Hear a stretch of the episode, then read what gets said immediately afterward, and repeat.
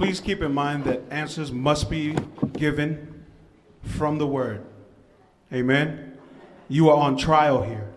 So you have to prove your faith not by your own intelligence, not by your own thoughts or your own feelings, but simply by the Word of God. Amen? Counselor? You Adventists believe that all of Scripture is given by inspiration of God, and you teach that Scripture does not contradict Scripture. Is that correct? Well, here in Matthew 15, verse 11, Jesus says, Not that which goes into the mouth defileth a man, but that which cometh out of the mouth, this defileth a man. And then you have in Acts chapter 10, and we'll read the vision that God gave to Peter in verse 11. It says, And saw heaven opened, and a certain vessel descending unto him, as it had been a great sheet knit at the four corners and let down to the earth, wherein were all manner of four footed beasts of the earth, and wild beasts, and creeping things, and fowls of the air. And there came a voice to him, saying, Rise, Peter, kill and eat. And here we see multiple texts saying that now it is okay to eat unclean meats. And why is it that you Adventists continue to insist that we must not eat these unclean meats?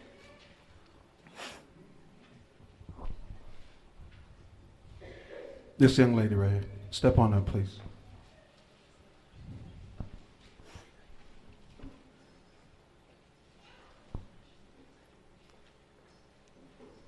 Please And the- state your name for the court. Melissa. Um, and if we look in two verses later, it says the voice spoke to him, that's Peter, a second time. It says, Do not call anything impure that God has made clean. And so God has not made these unclean meats. He didn't say, Oh, in the Old Testament, he said, Those are not clean. Here he's just saying, What I have called clean, do not call unclean. And we can see later in the verse that he's referring to the message going out to the Gentiles. I'll accept that. Okay. Thank you. Amen. Your Honor, with your permission, I'd like to call the witness back to the stand, please. Sure. Young lady, I was impressed the way you answered that question, you know, but um, you know, I'm happy to say that uh, I'm a son of a preacher and a New Testament believer. And if I remember correctly, uh, Paul said that uh, it's all right to have a little wine once in a while. He told Timothy specifically. I mean, you guys make a big deal about, you know, health and, you know, not eating, al- I'm not drinking alcohol, but um, Paul told Timothy, hey, a little wine for your stomach's sake's okay. And I like to have a little glass of wine once in a while. So, how would you uh, respond to that? What's that at? Go ahead. I would respond to that by saying that in the Bible there are two types of wine. There is wine that is fermented, and there's wine that is not. For example, in Isaiah, it talks about wine, and it's the fruit from the cluster. It's a cluster of grapes. And so you have to look at wine, and it's like, is it referring to wine fermented, or is it referring to wine unfermented? And the same can be seen, for example, when Jesus, you know, had the wine, and he said, "This is my blood." And some people will say, well, that is wine fermented, but the fermentation we um, in the Old Testament was to show that was sinful, and his blood was supposed to be pure, without sin, without fermentation. And so we know it is just pure grape juice, pure wine, and not tainted wine.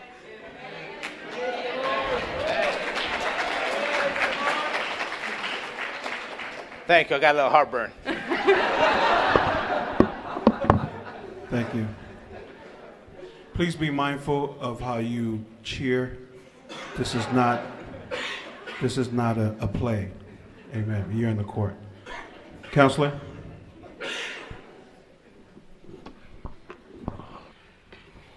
Before uh, becoming a prosecutor, Can I say how nice of a bow tie that is, first of all? thank you, sir. Before becoming a prosecutor, I spent some time studying theology. So, my question is a more technical nature. While visiting one of your churches, these uh, Adventist churches, I heard a preacher talk about being perfect. And yet, when I was looking around that church, no one there was perfect. In fact, even the preacher himself got caught in a money embezzlement scam a few months after. How do you guys reconcile teaching this idea of being perfect with the way you actually live? I'd hate to be an Adventist right now. Is there anyone who would like to challenge or answer that question? Please step up to the witness stand.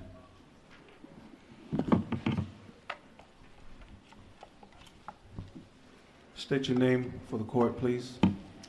My name is Lene, and the scripture I would bring forward for that is um, where it says, He who began a good work in you will complete it unto the day of his returning. So it is a work in progress. You're not going to be perfect as soon as you say you accept Christ into your life. So if you go through the sanctuary, um, you start out and you accept his sacrifice at the altar. And then afterwards, you go to the laver. And then you're baptized. You publicly confess that Christ is Lord and he is Lord of your life. Then afterwards, you eat the bread at the sh- table of showbread. And then afterwards, you, you learn to pray at the altar of incense. And then you become a testimony, a testament to others um, with the seven branch candlestick, and you witness to others. Then you reach the most holy place where you're keeping the full law of God. And that is glory. I think that answer will suffice for now. Very well. Thank you. Please step down. Your Honor, I'd like to ask for 30 additional seconds to, to uh, Denied. make my case. Your Honor, I really believe this is important. Judge, is that Joel Osteen? If it were, I'd give him 30 seconds. Judge, these Adventists act like they have beliefs beliefs that they believe in so highly that they are actually willing to oppose all the wisdom of the government, the church, and the American people. But the truth is that I think most of them don't really know what they believe or how to explain it. You see, even their own prophet acknowledges this. I have here in my hand a statement that she made that indicates the same. This is found in Counsels to Writers, page 39. And it says, I have been shown that many who profess to have a knowledge of present truth know not what they believe. They do not understand the evidences of their faith. They have no just appreciation of the work for the present time. When the time of trial shall come, there are men now preaching to others who will find upon examining the positions they hold that there are many things for which they can give no satisfactory reason. Until thus tested, they knew not their ignorance.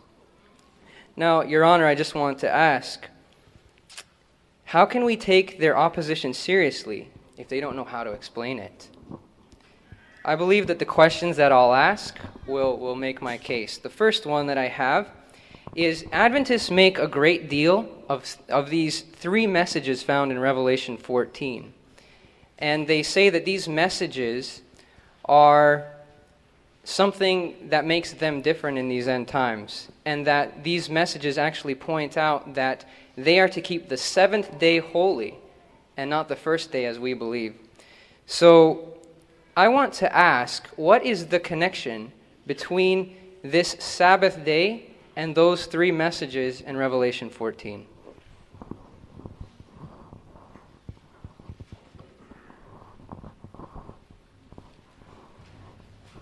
Step up to the witness stand, please.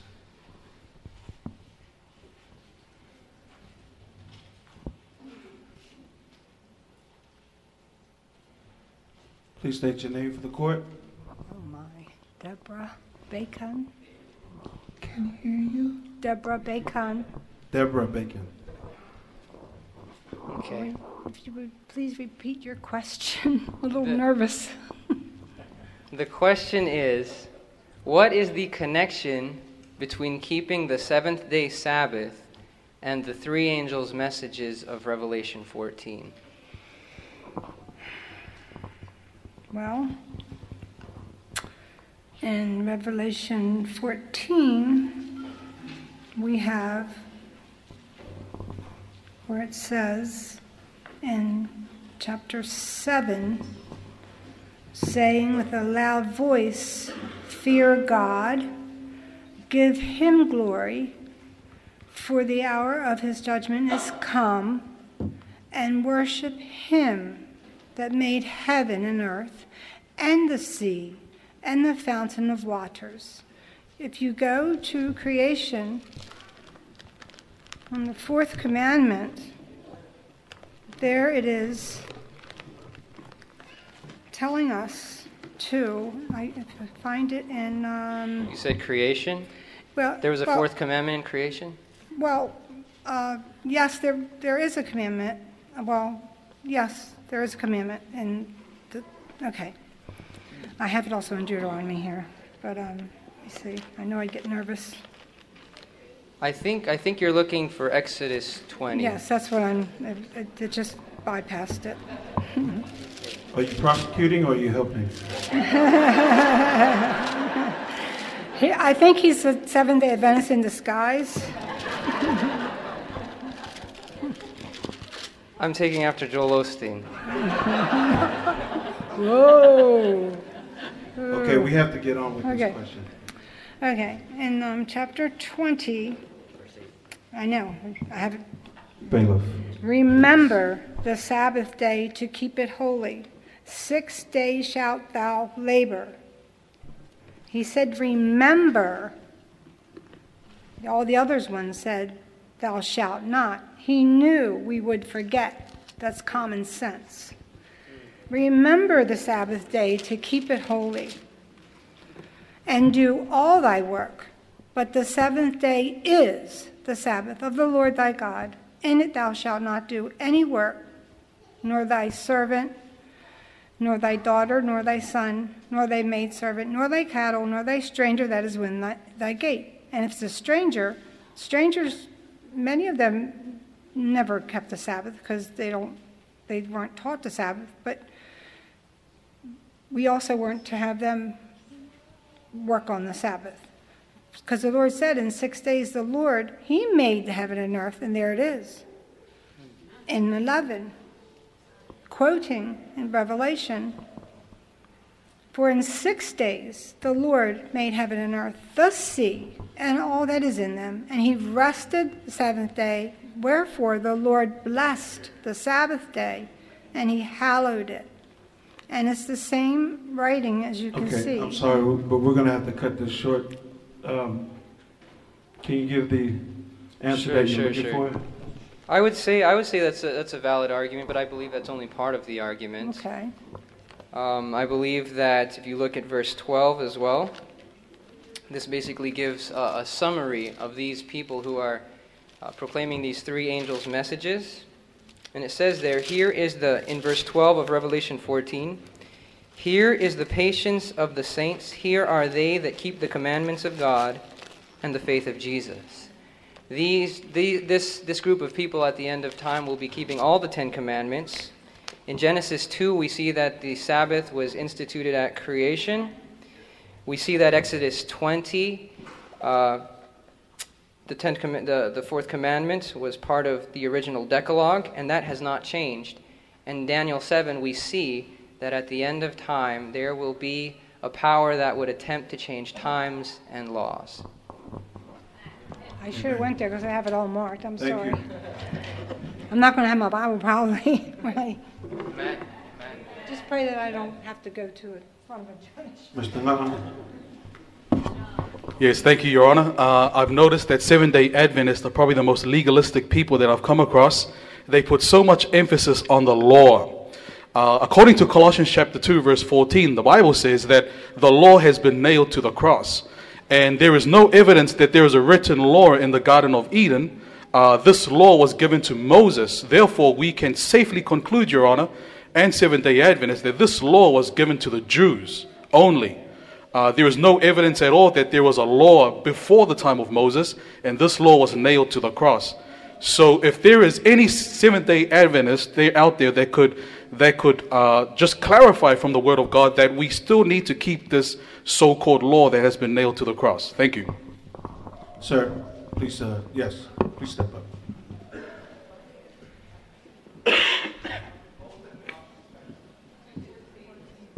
Colossians 2:14 is one of them. Please state your name for the court. Jeff Sajak, Where are you from? Carmel, Indiana. Thank Nice to meet sir. you. I would uh, like to direct the court's attention to Matthew chapter 5. And there we have a sermon by Christ. It's a wonderful sermon.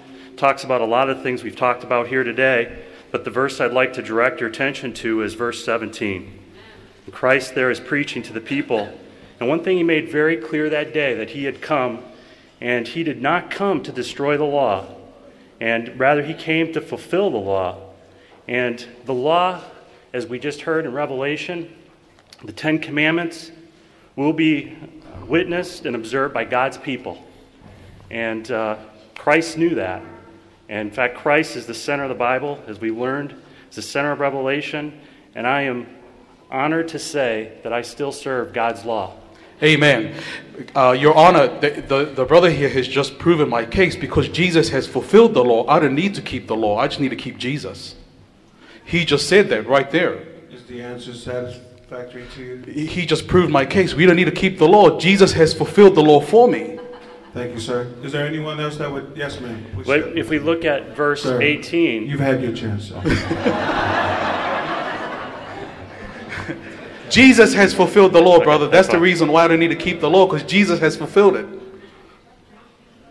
We'll call you back up. Romans 6. As a Christian, what shall we say then? Shall we continue in sin that grace may abound? God forbid. How shall we that are dead to sin live any longer therein? Know ye not that to whom ye yield, know ye not that so many of us as were baptized into Jesus Christ were baptized into his death? Therefore we are buried with him by baptism into death, that like as Christ was raised up from the dead by the glory of the Father, even so we also should walk in newness of life. God wants us to have a new life in Jesus. I appreciate her sincerity, Your Honor, but I don't see any law in that verse. Thank you. You may step down. Sir, you come back to the witness stand. This is grace given unto you.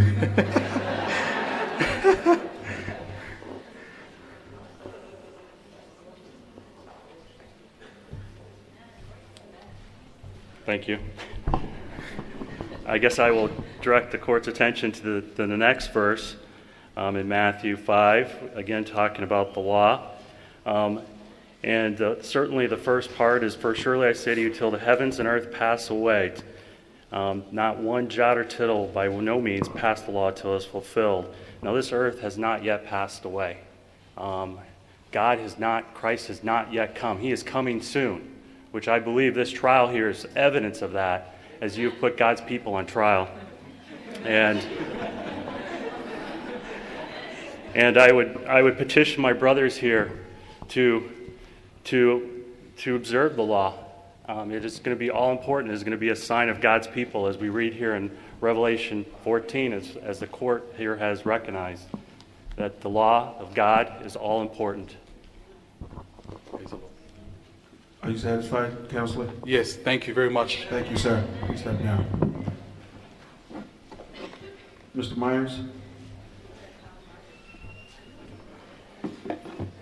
Now, um, Your Honor, these Seventh day Adventists believe in something they call the first angel's message, which begins with fear God. Is that correct? And yet, I believe that your teachings lead people to do the exact opposite, to lose their fear of God. You see, um, one of the best and most effective ways that we believe that God uh, desires to instill fear in people uh, is the teaching of an eternally burning hell. And once you begin to teach that there is no such thing as an eternally burning hell, you take away the fear factor. People won't really give their lives to Christ because they know that they're just going to burn for a little while. Revelation 14, Revelation 14 and verse 9 even specifically tells us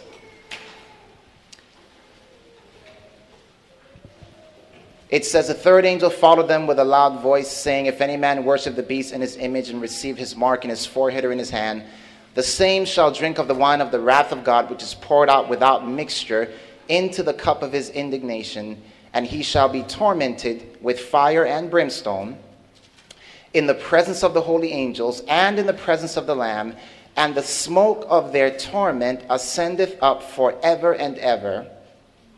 And they have no rest day nor night who worship the beast and his image, and whosoever receiveth the mark of his name. In our Sunday churches, we have driven many people to love God by teaching of an eternally burning hell. And yet, you guys are teaching that there is no such thing as an eternally burning hell, which takes away the fear of God. How do you answer that question? It took a long time to get to the question, Counselor. Ma'am, please step up. Step up right here to the podium. State your name for the court. My name is Nikki. Social security number. I want to start by asking you the question What was the um, lie that the devil um, told Eve to convince her to eat the fruit? I don't want to say it. I'll read it for you. Genesis chapter 3, verse 4. And the serpent said unto the woman, Ye shall not surely die. What does Jesus tell we, us we will have if we accept his son?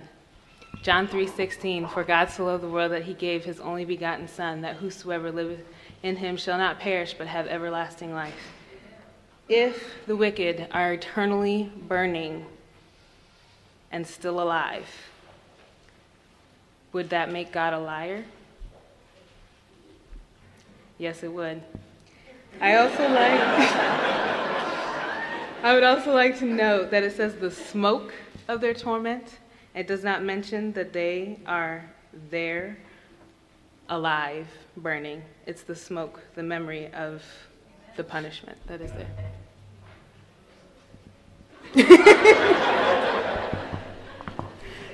Nail it to the cross, counselor.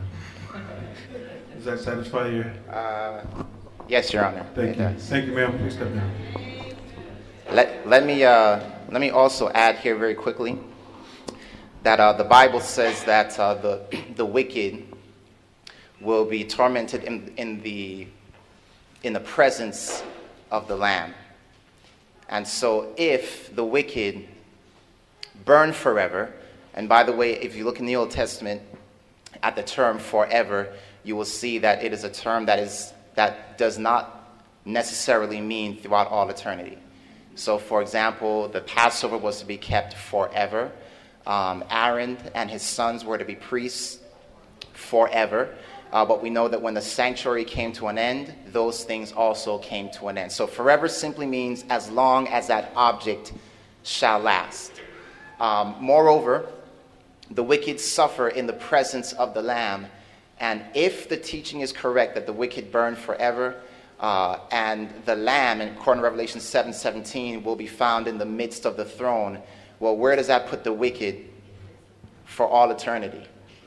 It puts them right in the center of heaven if they're being tormented in the presence of the Lamb.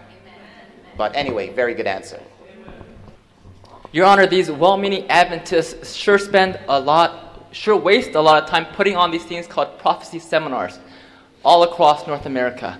And it seems like their main objective in putting on these seminars is to discredit and destroy the Catholic Church.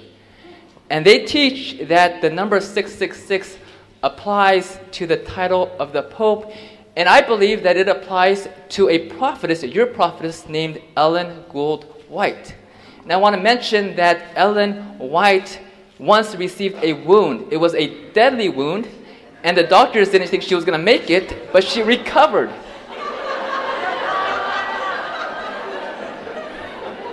So, so how is it that you say that it continues to apply to the title of the Pope and not Ellen Gould White?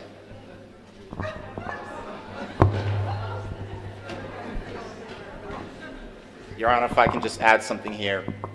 I've seen it myself. If you look at her name, Ellen Gould White, and you apply the Roman numerical value, uh, her name equals out to 666. I've seen it online.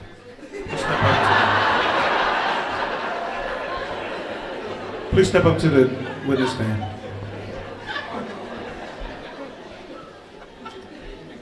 Please state your name for the court. Dojcin Živadinovic. Are you a U.S. citizen? No, I'm not. Answer the question. First of all, if you look at Ellen G. White, you have to put two V's to, be a, to get that to that number. And W is not two V's, first of all. Second of all, um, it should be answered in the, in the language that has numerical value for the letters. English does not have numerical value for the letters. And third of all, we know that the papacy has received a mortal wound in 1798 when Napoleon took captive Pope. And the Papa, and Pope and the Catholic Church was without the Pope for three years. And the, and the separation of the church and state occurred, which exists until today.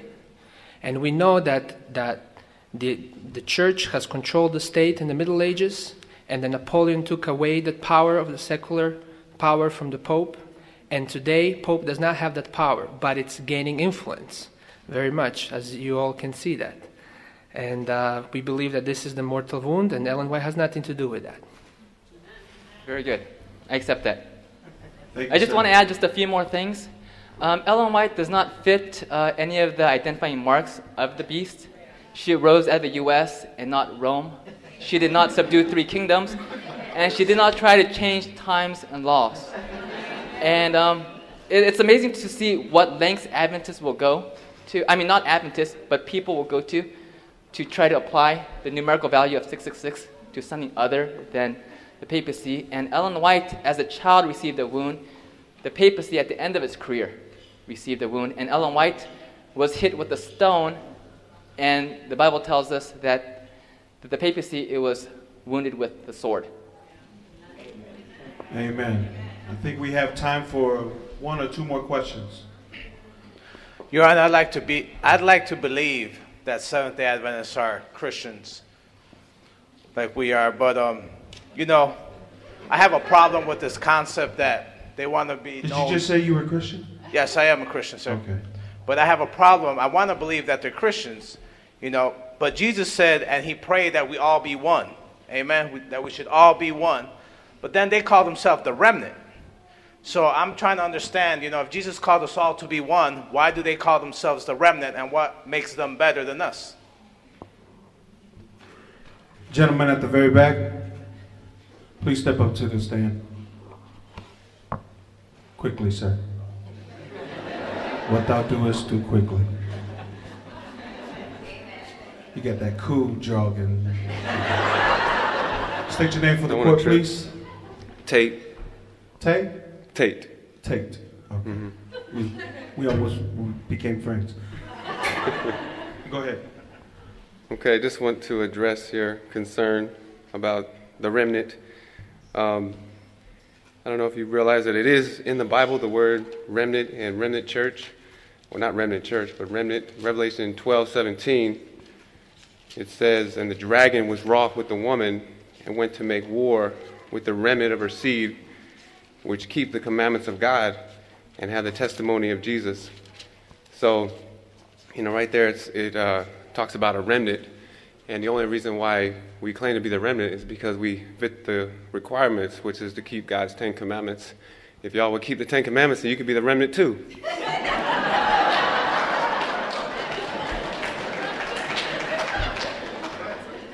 Easy, boy. Easy. So how do we all become one? When y'all accept the truth. We, Revelation 18 4 talks about, Come out of her, my people, that you be not partakers of her sins, receive none of her plagues. So, you know, if you would come out and join God's people and start keeping his Ten Commandments instead of following the, the uh, papal Sabbath, then you'll be a part of God's remnant. Okay, so now. Can I ask, do you have to keep the Sabbath to be saved or to go to heaven? Well, let me answer that with scripture. Revelation uh, 22, verse 14 says, Blessed are they that do his commandments, that they may have right to the tree of life and may enter into the gates into the city. Revelation. New Bible, so. What about those who've, who've uh, gone on and knew nothing about this light or this truth? Acts 17:30 says, "But the times of this ignorance God winked at, but now commandeth all men to repent." Thank I'm you. satisfied, counsel. I'm satisfied. Thank you, sir. You do your cool job on back. This is uh, our last question. I'll make sure it's a good one. Sure. Recently, I read that your prophetess, Mrs. Ellen G. White, said that there is one t- teaching that is the foundation of everything you believe. She said that that one teaching is the teaching of the sanctuary.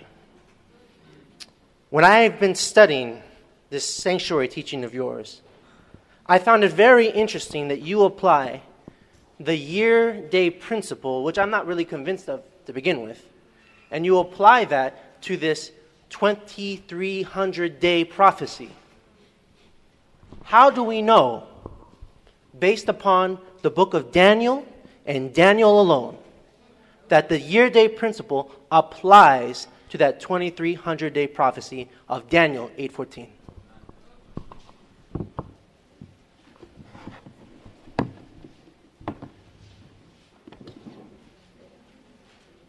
Is there anyone that would like to answer the question?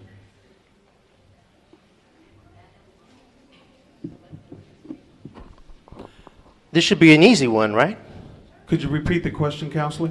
How do we know that that scripture in Daniel 8:14 unto 2300 days and then shall the sanctuary be cleansed? How do we know based upon Daniel and Daniel alone that the tw- that the year day principle applies to that? How do we know that those days aren't literal days?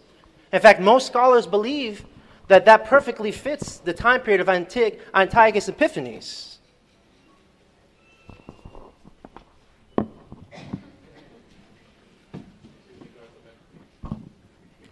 We'll give we'll give this uh, lady a chance here. She hasn't. Please step up to the uh, to the stand, to the witness stand.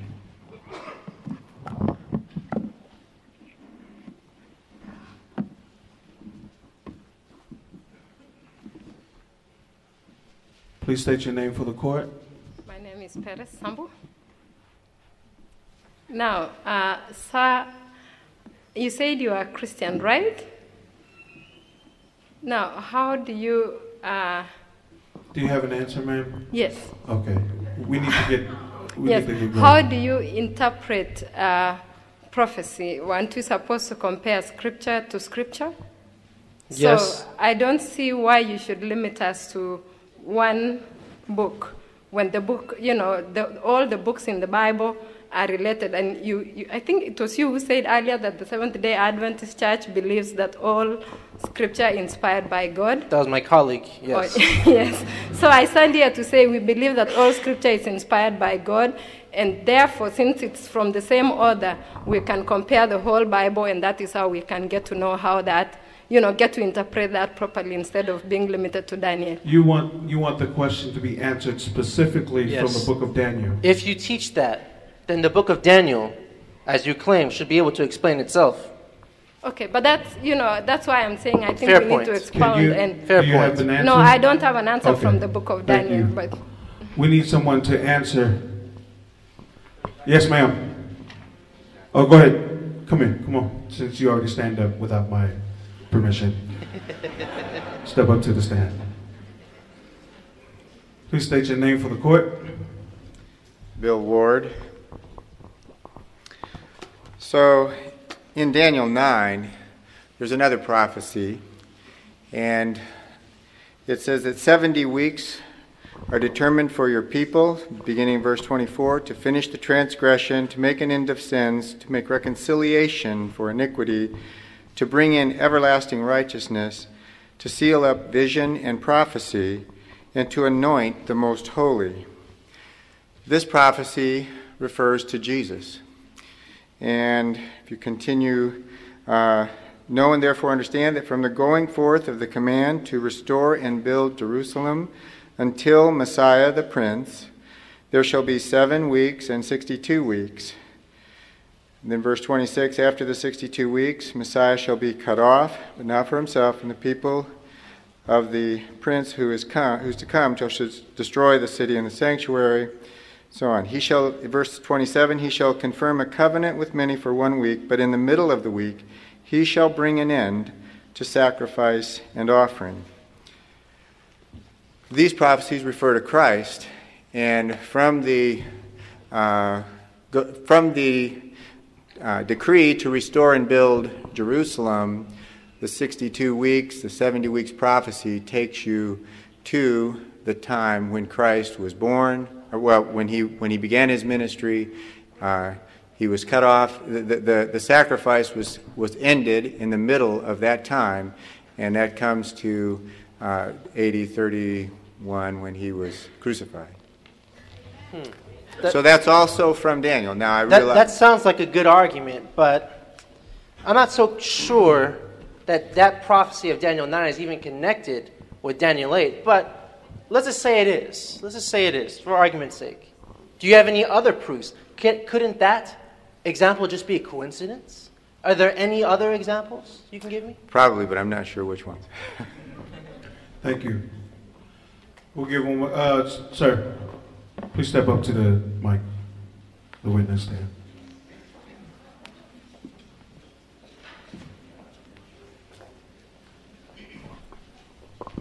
I think, um, well, my name is Adrian Morris, and I think Daniel 8, verse 16 and 17 answer this question. Um, it says in 16, and I heard a man's voice between the banks of Ulai which he called and said, Gabriel, make this man to understand the vision. So he came near where I stood, and when he came, I was afraid, and fell upon my face. But he said unto me, Understand, O Son of Man, for the time of the end shall be the vision. So um, Daniel were, was in Babylon for, um, well, um, Jeremiah prophesied that they were going to be there for 70 years. So when um, Daniel get this vision, about 2,300 years. 2,300 days. If it was 20, if it was 2,300 days, it was just another few more years. So, so because of just a few more years, he wouldn't be afraid. He wouldn't be wailing. He wouldn't be crying because mm. just a few more years. Mm. But he understand that it would be a longer time period, mm.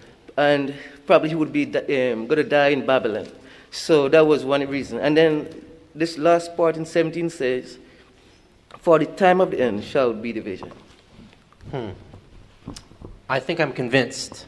Just want to add one thing. Very good, good Thank response. You, and the other gentleman, very good response. Another way we can answer that is in verse 13 of Daniel 8. The question is asked, How long shall be the vision, the chazon, concerning the daily sacrifice? Well, if you compare that with the beginning of Daniel chapter 8, verse 1 and 2, um, this vision, this chazon, includes the vision of the ram and the he goat, which, according to Daniel chapter 8 and verse 20 and 21, clearly refers to the time period of the of Greece and Medo Persia. And so, this is a fact. If the 2300 day prophecy is only literal days, it cannot span the time period of Greece and Medo Persia. It can't. In fact, the only unit of time that can include the time period of Greece and Medo Persia has to be years. So that's another evidence, and there's plenty more. Those answers were excellent. Amen. If you turn with me to 1 Peter chapter 3, verse 15. Uh, I have a different version. Can I have someone who is, uh, has a King James Version read that for me? Go ahead.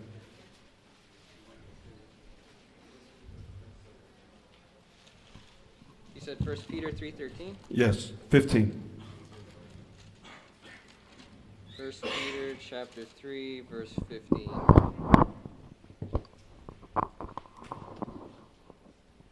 And it says, But sanctify the Lord God in your hearts, and be ready always to give an answer to every man that asks you a reason for the hope that is in you with meekness and fear. 1 Peter 3:15. Amen. You know what? This may seem like, you know, a good exercise or whatever it is, but this can be reality one day in your life, in our lives. We have to one day give account for what we believe in and why we believe it. And there is going to come a time where we won't even have the privilege of holding up the word itself. We have to fortify God's word in our minds and in our hearts. Amen. I want to read a quote found in Great Controversy, uh, page 593. It says, None but those who have fortified the mind with the truths of the Bible will stand through the last great conflict. To every soul will come the searching test Shall I obey God rather than man? But God will have a people upon the earth to maintain the Bible, and the Bible only, as the standard of all doctrines and the basis of all reforms, the opinions of learned men, the, the deductions of science, the creeds or decisions of ecclesiastical, ecclesiastical councils, as numerous and discord as are the churches which they represent, the voices of the majority. Not, not one nor all of these should be regarded as evidence for, for or against any point of religious faith. Your, your intelligence, however many scriptures you've memorized, however many uh, spirit of prophecy quotes you've memorized, it doesn't matter. The evidence of God's word must not only be seen uh, uh, through intellect, but it has to be seen through, through your life. Amen? Before accepting any doctrine or, or precept, we should demand a plain, thus said the Lord, in its support. Amen? So it's very important, and I want to leave you with this challenge that I pray and I hope that you have come to Army not just revived, not just re- rejuvenated or, or, or, or uh, you know, or, or um, what's the word am I looking for, counselor? Not just encouraged, but I hope that you have come here and leave here equipped. Amen. Don't treat this as another revival. Don't treat this as another get together. Treat this as something that you are going to come away with equipped and ready to do God's work. Amen. Amen. Amen. Let us uh, pray, and then we'll have a short break. Father in heaven, Lord, we thank you for the opportunity that we still get to eat and learn from your word. Lord, we pray that you would please help us to fortify our minds and our hearts with your word. We ask, dear God, that you would please, with those things that, that we uh, put before you, that the, the little things that we put before the studying of your word, Lord, we ask that you would please help us to set those things aside and to realize the times that we are living in today. We thank you, Lord, for the opportunity to come together. We ask that you would please continue to be with us and pour out more of your spirit as we prepare our hearts for the divine service. In Christ's name we pray. Amen.